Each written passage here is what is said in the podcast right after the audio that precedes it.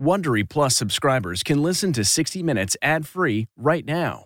Join Wondery Plus in the Wondery app or on Apple Podcasts. This spring, if you'd rather spend time enjoying your lawn instead of trying to keep it alive, there's good news. TruGreen is the easiest and most affordable way to get a beautiful lawn. All you have to do is water and mow, and they'll do the rest. Weed control, fertilization, aeration, and even some things you might not even think of. They'll do all of it, while you can do literally anything else. With TruGreen, you can have your lawn looking as good as a putting green. That's not hyperbole. TruGreen is the official lawn care treatment provider of the PGA Tour. TruGreen offers a satisfaction guarantee, and they have a verified best price promise, which guarantees you the lowest price with no compromise on quality. You do you. Let TruGreen do your lawn care. Visit trugreen.com to get the best lawn at the best price with the best people guaranteed.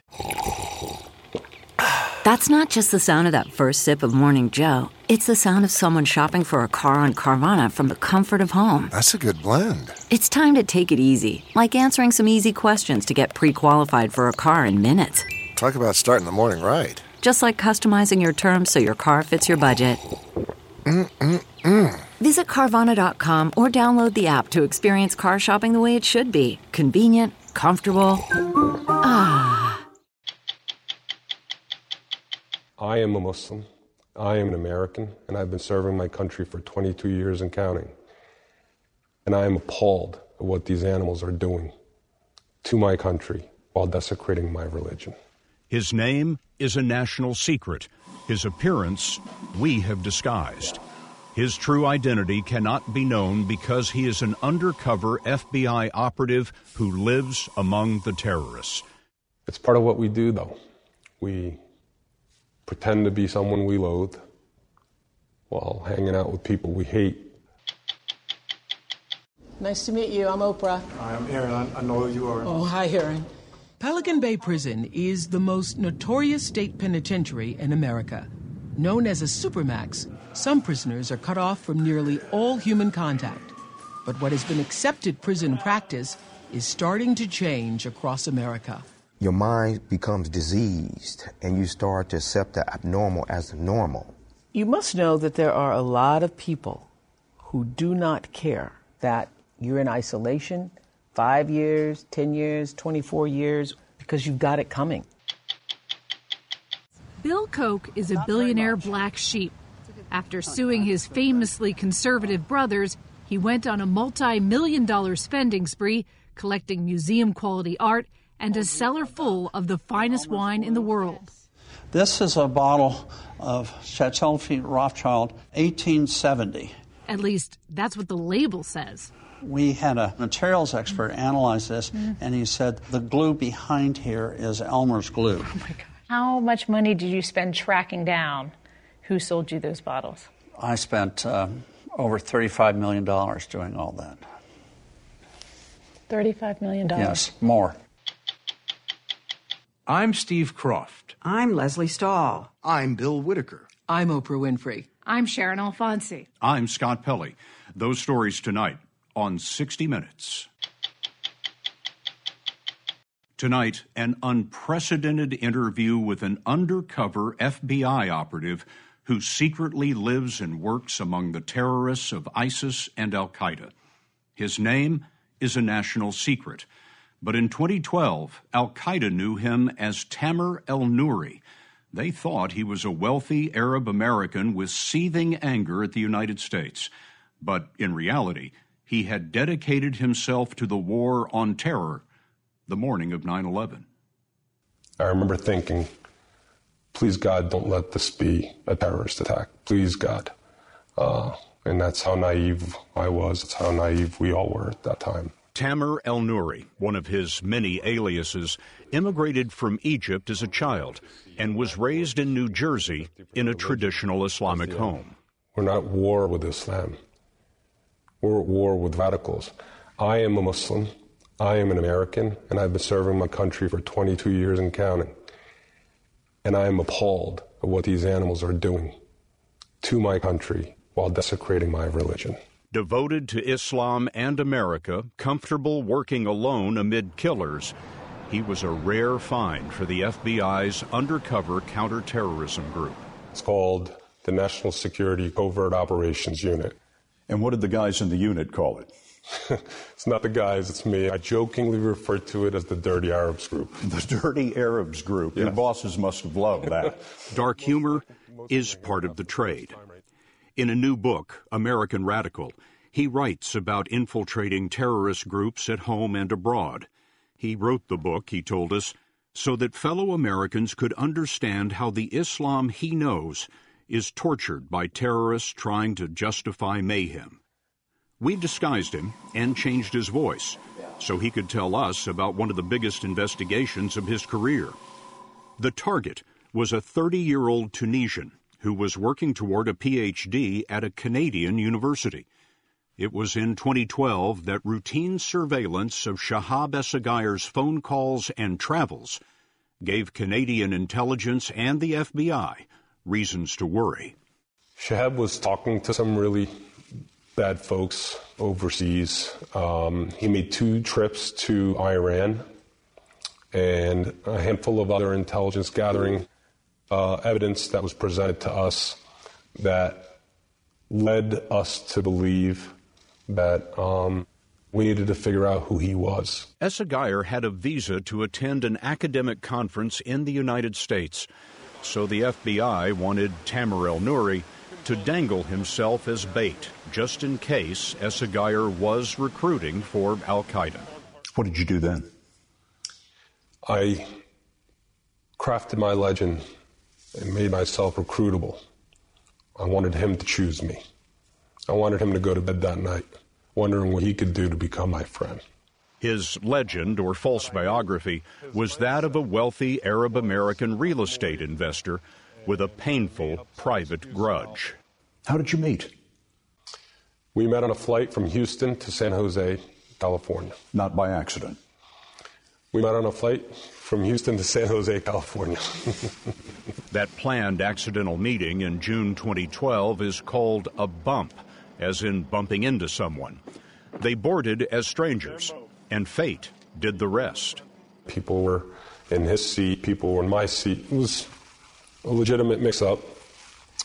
And as I was talking to the flight attendant, um, he noticed that I had a long beard, that I looked Middle Eastern, and probably was a Muslim. So he poked his head over and he said, Batakam Arabi, which means, Do you speak Arabic? in Arabic. I said, Taban, Assalamu alaikum wa rahmatullahi wa barakatuh. And he looked at me and he said, Wa alaikum assalam rahmatullah. I knew it. And then the conversation proceeded in Arabic.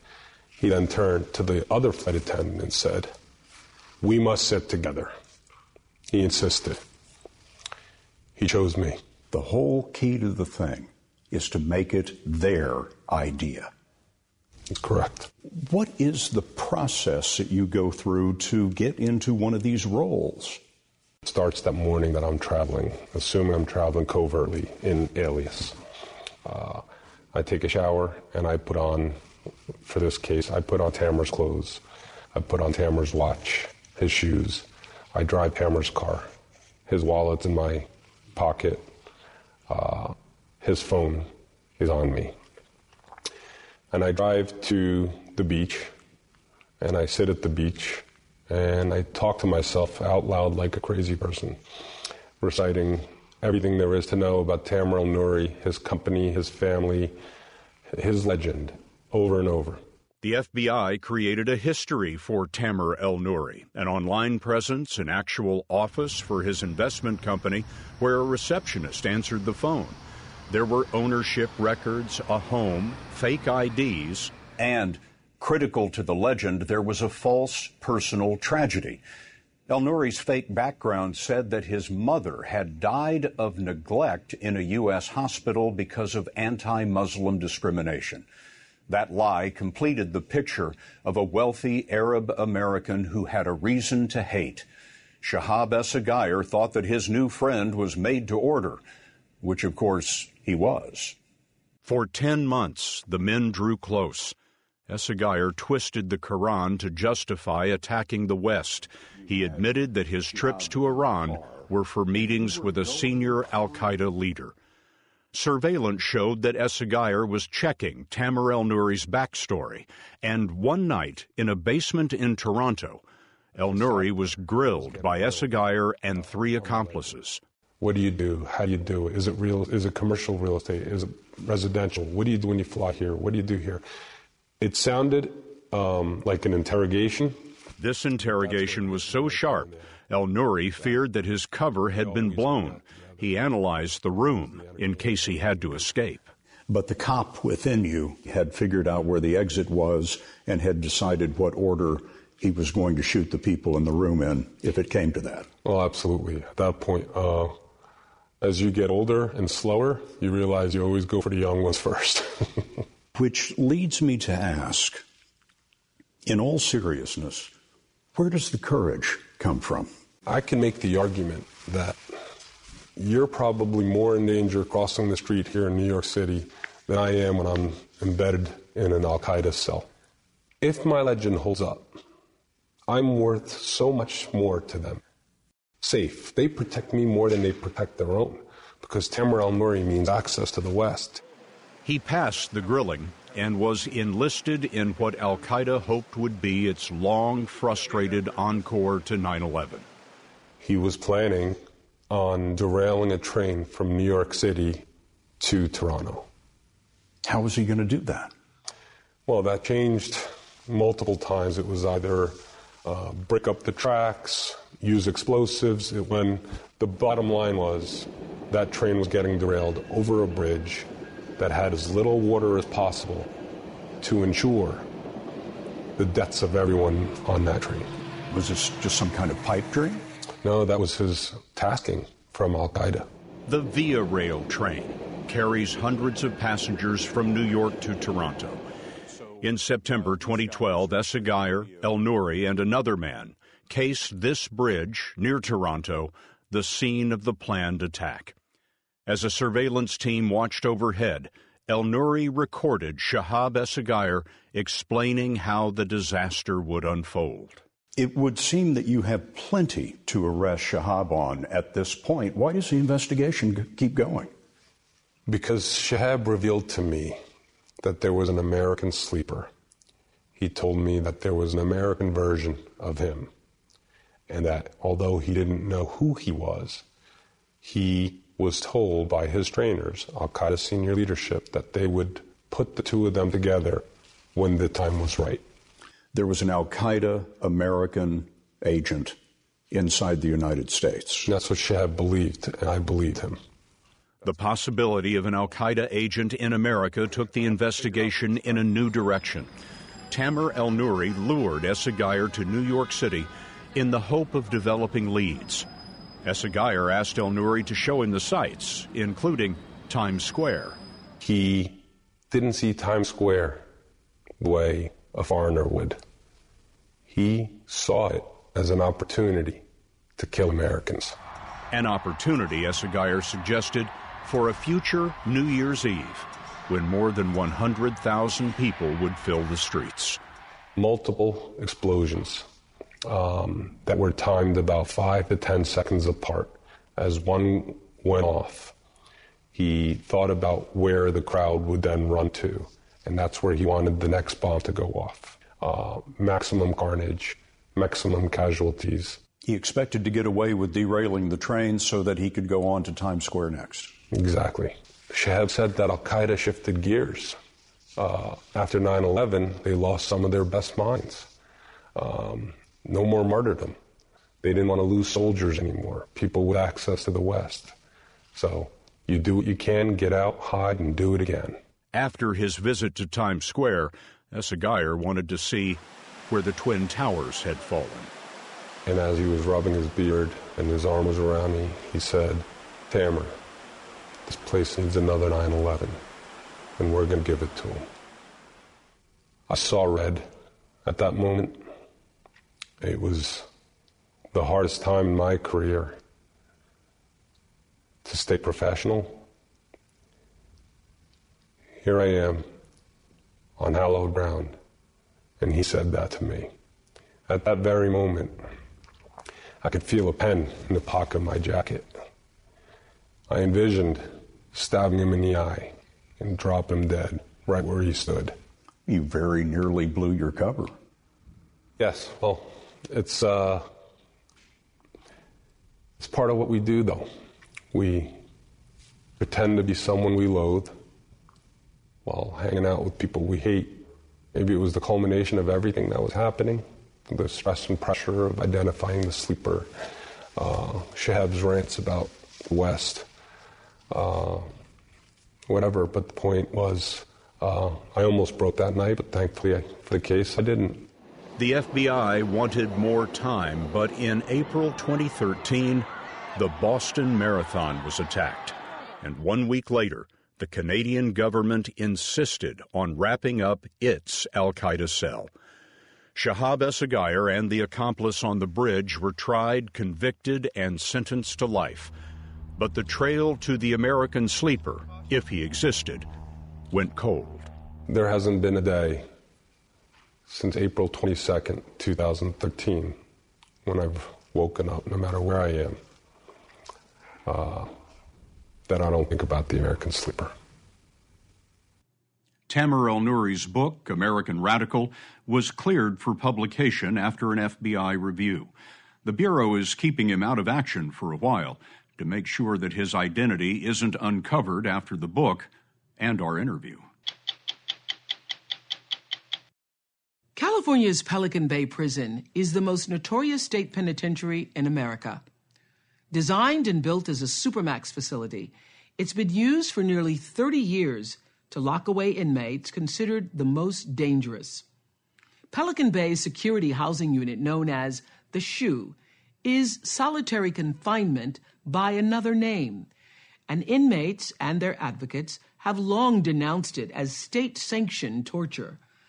The people who run California's prisons defended their approach for decades, but now they are at the center of a reform movement that is dramatically reducing the use of solitary confinement across the country and at Pelican Bay. Hi there. Hi, nice to meet you. Nice to meet you. I'm Oprah. I'm Aaron. I, I know you are. Oh, hi, Aaron. On the other side of that steel mesh, inmate Aaron Franklin is serving part of his 50 years to life sentence. What did you get 50 years to life for? For uh, murder. Murder. It was the murder of a fellow gang member in San Diego. But crimes you commit on the outside don't get you sent to the Pelican Bay SHU. It is reserved for offenses committed once you're in prison. Why were you brought here? Can you tell me? Uh, just a little misunderstanding on the yard. That little misunderstanding was an attack on another inmate with a weapon, and it earned him a year in solitary confinement. Franklin is in what's known as a SHU pod eight tiny cells, four up and four down all facing the same blank wall across the way. It was created to break me mentally, physically, and spiritually.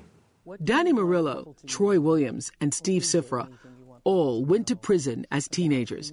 They were sent to the Pelican Bay SHU for what happened after they were behind bars. Steve spit on a prison guard. Troy was part of a riot at another facility, and Danny was accused of being in a prison gang. Do you remember the first day you pulled up to the SHU, taking that long bus ride, getting off the bus, mm-hmm. and seeing the place? It's a big white building with a small little door. My imagination was a human slaughterhouse. People just going into a human slaughterhouse. What did you think, Steve? It was a modern day dungeon. There was I had never seen anything like it. The message is you're not getting out of here. The message is you're you're screwed. All three ultimately did get out of the SHU and out of prison. I think the feeling on the part of a lot of folks is that you committed a crime, regardless of what age you were, exactly. you got locked up, you deserve to be there. Can you tell me why we should care? We are, most of us, going to be getting out. And it would behoove the public to begin to facilitate a healing, you know, and the healing can start with, you know, a basic uh, dignity in how we're treated. Here inside the Pelican Bay SHU, an inmate would spend up to 22 and a half hours a day in this cell, which is basically the size of a small parking space. It's like a windowless box with a sink and a toilet. Not just for days at a time, sometimes years and even decades at a time in this room alone. Most days, the only time a prisoner leaves his cell is to go to the yard, a slightly less tiny concrete box at the end of the pod for 90 minutes of exercise. So this is it. This is the yard. This is the extent of the yard. This yes, this is it. Yeah. Okay. Well, I wouldn't exactly call it a yard. We visited the yard with Scott Kernan, who runs the California Department of Corrections and Rehabilitation. So it'd just be the inmate alone out here. Correct. On the rare occasions that an inmate leaves his pod, he first has to strip, push his clothes through a slot to be searched, then put his hand through the same slot to be cuffed. This is the only time a SHU prisoner is ever touched by another human being. They do hard time here in the SHU. Time here is like hard time in no other prison. When Mike Wallace visited Pelican Bay for 60 Minutes in 1993, prisons across the country had embraced solitary confinement as a tool to combat violence inside their walls. There was a building boom in Supermax facilities, and Pelican Bay was a model. The state of California that runs it proudly proclaims it's the wave of the future, designed to isolate prisoners who they insist are out of control, too violent, too unpredictable to be housed with the run of the mill murderers and rapists. At its peak in the 90s, Corrections Secretary Scott Kernan says Pelican Bay's SHU held almost 2,000 prisoners. During that period of time, um, I witnessed multiple murders, multiple stabbings, lives changed irreparably. Inmates stabbing each other, stabbing corrections officers, stabbing. All of it. Almost all of that violence, Kernan says, was and still is caused by powerful race based prison gangs. So the gangs rule in prison. They do. The gangs rule. In an effort to break that rule, California identified gang leaders and enforcers and sent them to Pelican Bay. So the idea was to bring them here and have them in isolation. Have them in isolation and deter their communication, and it worked. So if any any uh, inmate was validated as a gang member, he could be held here indefinitely for years or decades? Yes. 24 years, five months, and six days I was there. Clyde Jackson was sent to prison at age 17 for kidnapping, rape, robbery, and attempted murder. But it was gang ties that got him sent to Pelican Bay. Well, I was sent to Pelican Bay SHU because I was labeled as a validated gang member mm-hmm. of the Black Guerrilla family. The design was complete isolation. One of the first things they said to me was, I am struggling to maintain my sanity and I don't know how to do it. Craig Haney is a psychology professor at UC Santa Cruz whose studies of Pelican Bay SHU inmates have become central to arguments against the widespread use of solitary confinement. So, what was the most striking result of your findings in 1992 after that first study? That vast numbers of prisoners were traumatized by the experience. They were suffering, they were living in pain, and many of them were being psychologically damaged by the conditions of their confinement, and, and at much higher levels than even I anticipated. Your mind becomes diseased, and you start to accept the abnormal as the normal. You must know that there are a lot of people who do not care that you're in isolation, five years, 10 years, 24 years, what does it matter that conditions are bad? Because you've got it coming. Well, there's prison and then there's prison, right? The judge sentenced me to prison. He didn't send me. He didn't sentence me to an underground prison. But wasn't the logic um, that it was a serious and valid response to a very real and dangerous wave of violence from gang members? There was no reason to believe that that place was going to effectively address the gang problem that was growing in California and witness the fact that it hasn't. Pelican Bay and places like it in California have been in operation now for many, many years, decades. We have the worst prison gang problem in the United States, so it clearly was not a solution. You might expect Correction Secretary Scott Kernan to flatly reject that assertion. He doesn't. That was a policy that was intended to save lives and make prisons safer across the system. Um, it was a mistake um, in retrospect as we look back. Um, and what but you said earlier it worked. It did work. It worked in, in reducing crime in the general prison population. Yes. Why did it not work? It didn't work because of the impact on the offenders. I'm sure you've heard that statement from Justice Anthony Kennedy, who says solitary confinement drives men mad. Does it? I think it does. Remember, that's not some human rights campaigner saying that. He runs the prison system. Does that make you feel any better that there's an acknowledgement from the state that it was a mistake? It doesn't make me happy. I've still been tortured. Makes you feel like you've been experimented on, really. There was plenty of evidence early on that this was a failed experiment, that it was hurting people. Pressure for change really began to build in 2011 when SHU inmates organized a series of hunger strikes to draw attention to their plight. They also filed a class action lawsuit challenging the use of solitary confinement. Fearing it might lose the suit, the state negotiated a settlement with prisoner plaintiffs in 2015. California agreed to stop holding inmates in solitary for indefinite terms and to stop sending them to the SHU simply for having gang ties. Now that the settlement has happened and the reforms have taken place, what is the difference in the SHU now versus then? The SHU facility that we are doing this interview on is empty. We emptied the SHUs out. California SHUs now hold 80% fewer inmates than just a few years ago. Only people like Aaron Franklin, whom we met earlier, are still sent to the SHU for specific infractions and limited terms.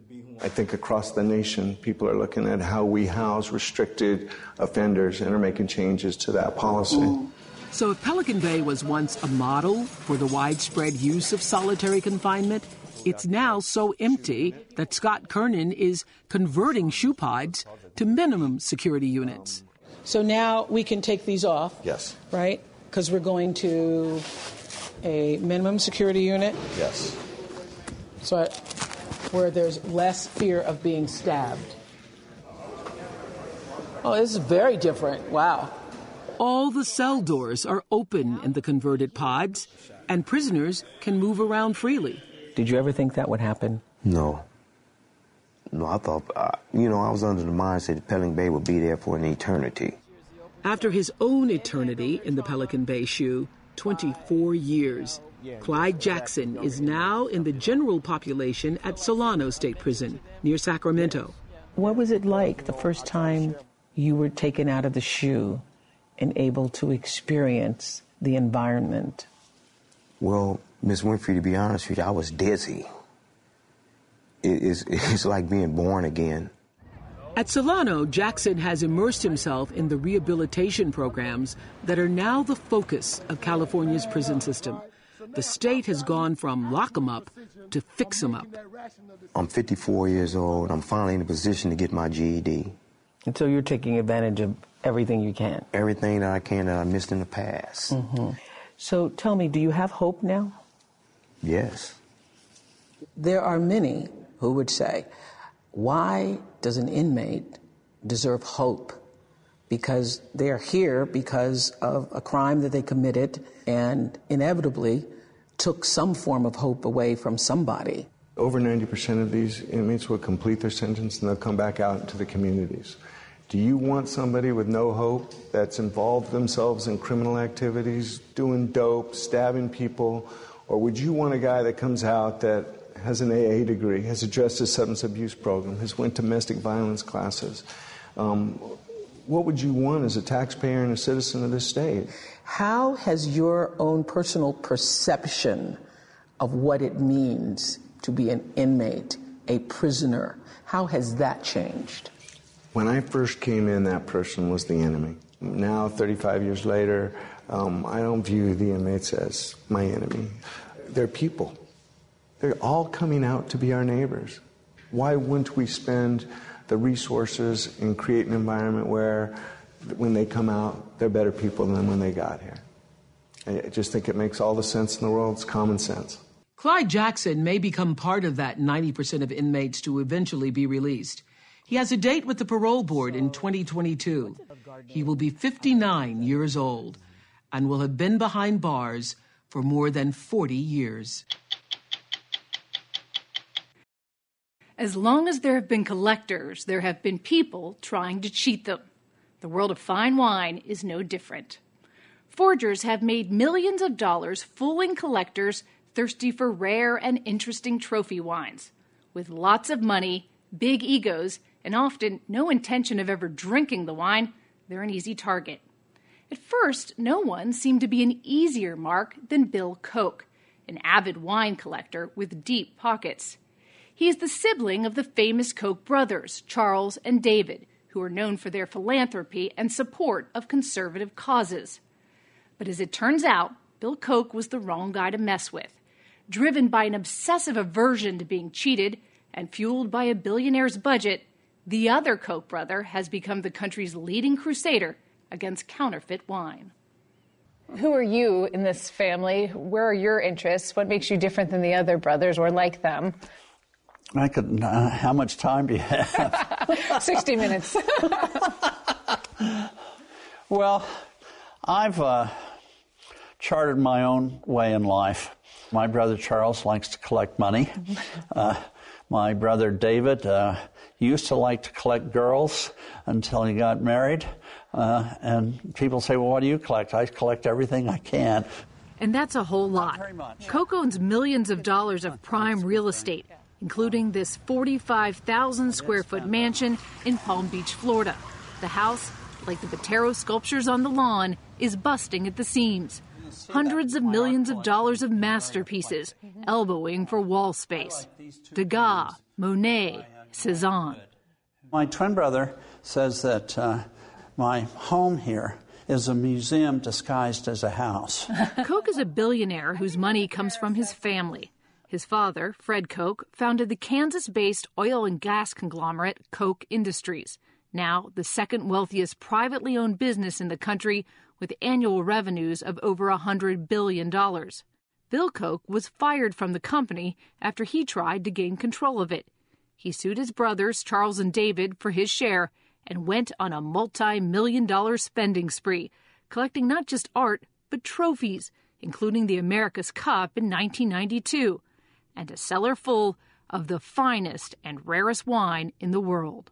And how many bottles do you think you have in here? Oh gosh, probably 15,000 or something like that. His finest wine, and those most desired by collectors, are from centuries old chateaux in the Bordeaux and Burgundy regions of France.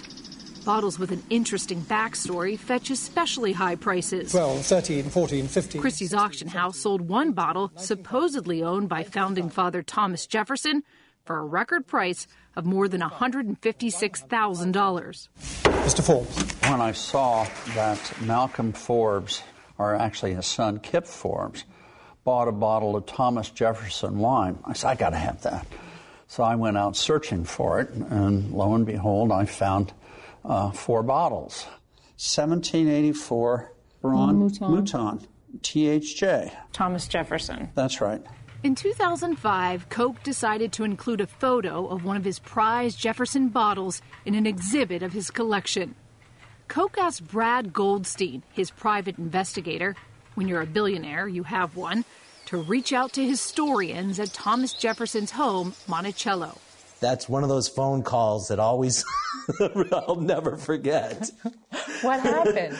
I got the curator of the museum on the line, and she said, I have some bad news for you. These bottles have nothing to do with Thomas Jefferson. And I said, uh oh. uh oh, this isn't going to go well. Monticello historians told them Thomas Jefferson didn't have his wine bottles engraved, and this is not his signature. How many bottles of the Thomas Jefferson wine did you purchase? I purchased four bottles. And what did you pay for them? I paid uh, $100,000 per bottle. So $400,000 for fake bottles.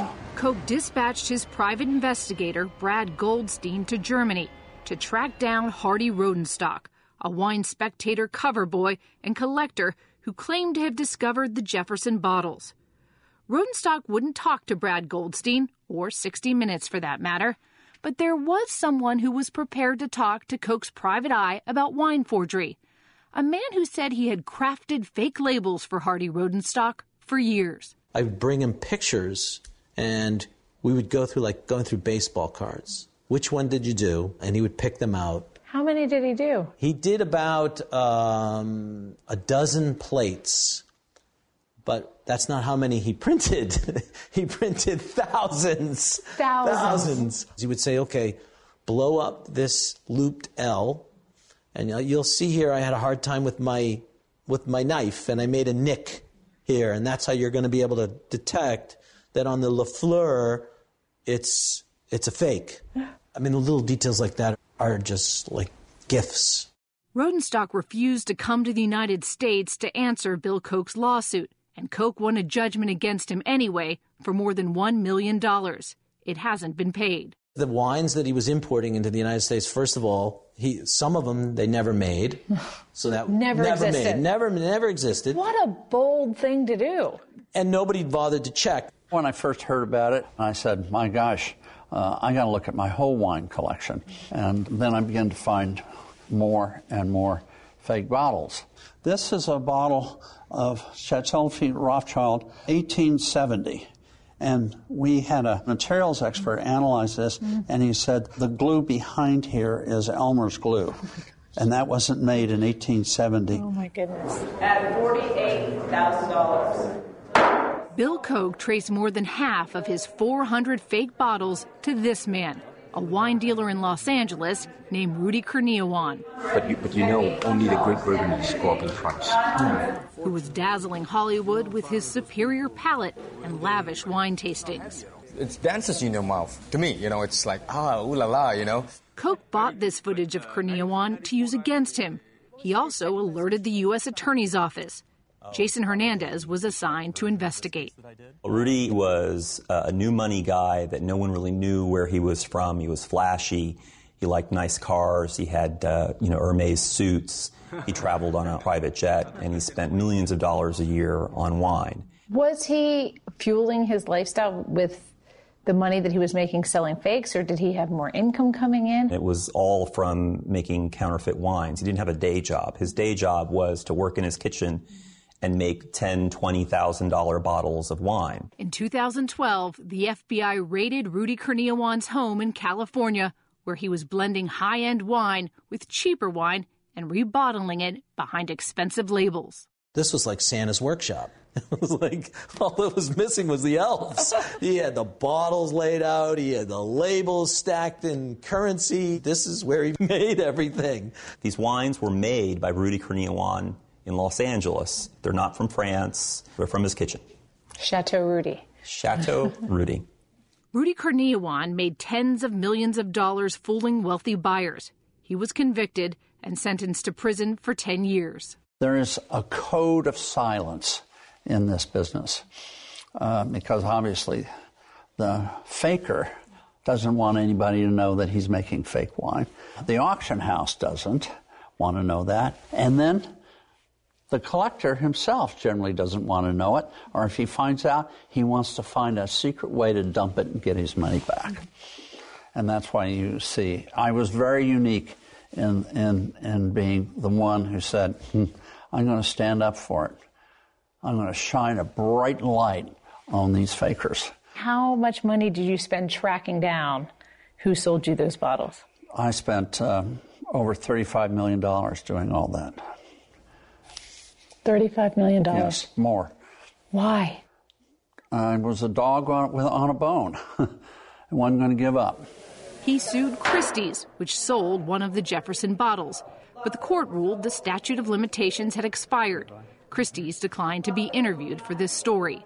Bill Koch told us even when the wines are genuine, the stories that sell them may not be. The details are often a mystery. In one of his lawsuits, Koch had to contend with this man, an expert witness and wine consultant named Gil Lempert Schwartz. Koch's team challenged his credibility in court and suggested we look at a 2015 auction where Lempert Schwartz offered a trove of wines that he said were discovered in a Swedish nobleman's cellar. just the kind of story that can drive prices up. Is it true? Is this story true? Of course it is. I'm going to read from the catalog. You wrote that you discovered a Swedish nobleman's cellar. While the early morning mist hovered outside the 19th century manor house, it quickly became apparent that this wasn't any old Swedish wine cellar lurking directly underneath. Did you find that cellar? Of course. What can you tell me about it? Uh, nothing other than what I used in the description. It was an old family house.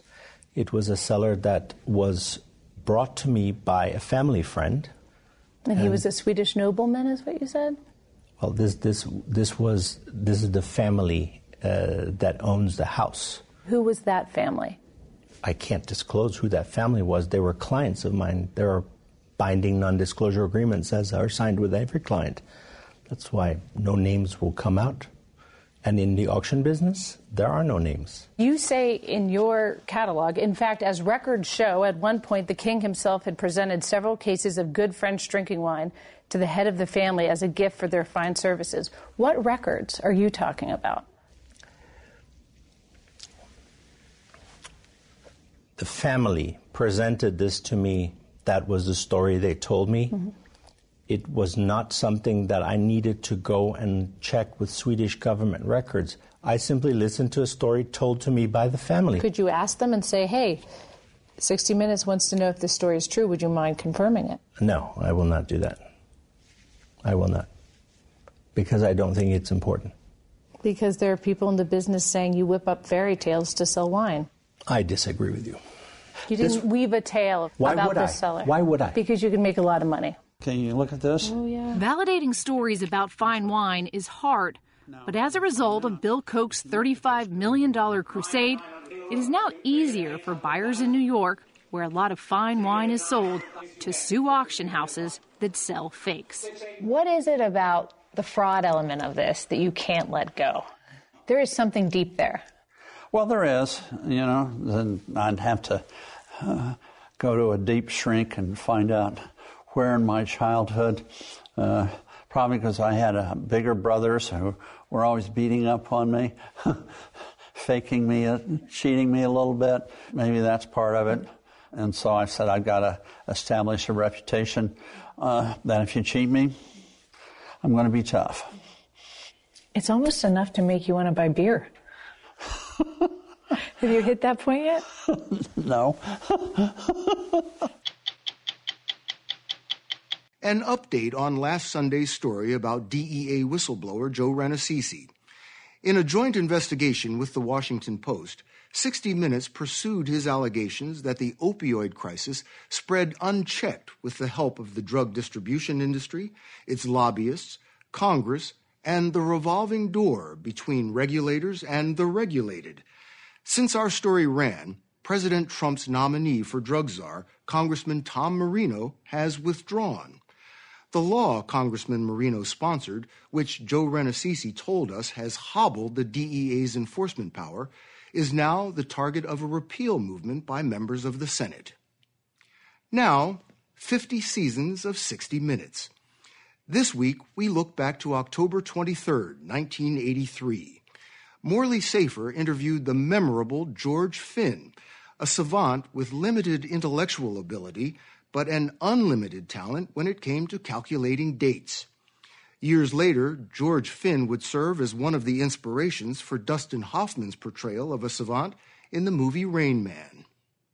What day of the week was August 13th, 1911? Uh, Sunday. What day of the week was May 20th, 1921? Friday. Well, you're remarkable. and It's been a great pleasure to meet you. I'm glad. And what's your name again? Morley. Morley, and I'm glad to meet you. I will remember this day as long as I live. I'm Bill Whitaker. We'll be back next week with another edition of 60 Minutes.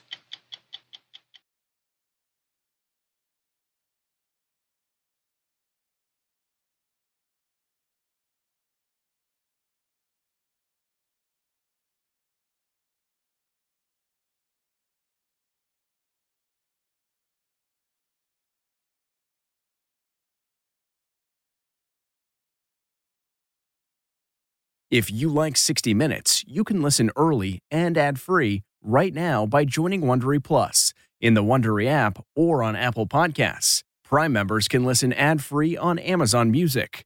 Before you go, tell us about yourself by filling out a short survey at wondery.com/survey. Survivor's back, and so is On Fire, the only official Survivor podcast. And we have a twist a new co host, the winner of Survivor 45, Dee Valladares. Hi! Listen to On Fire, the official Survivor podcast, wherever you get your podcast.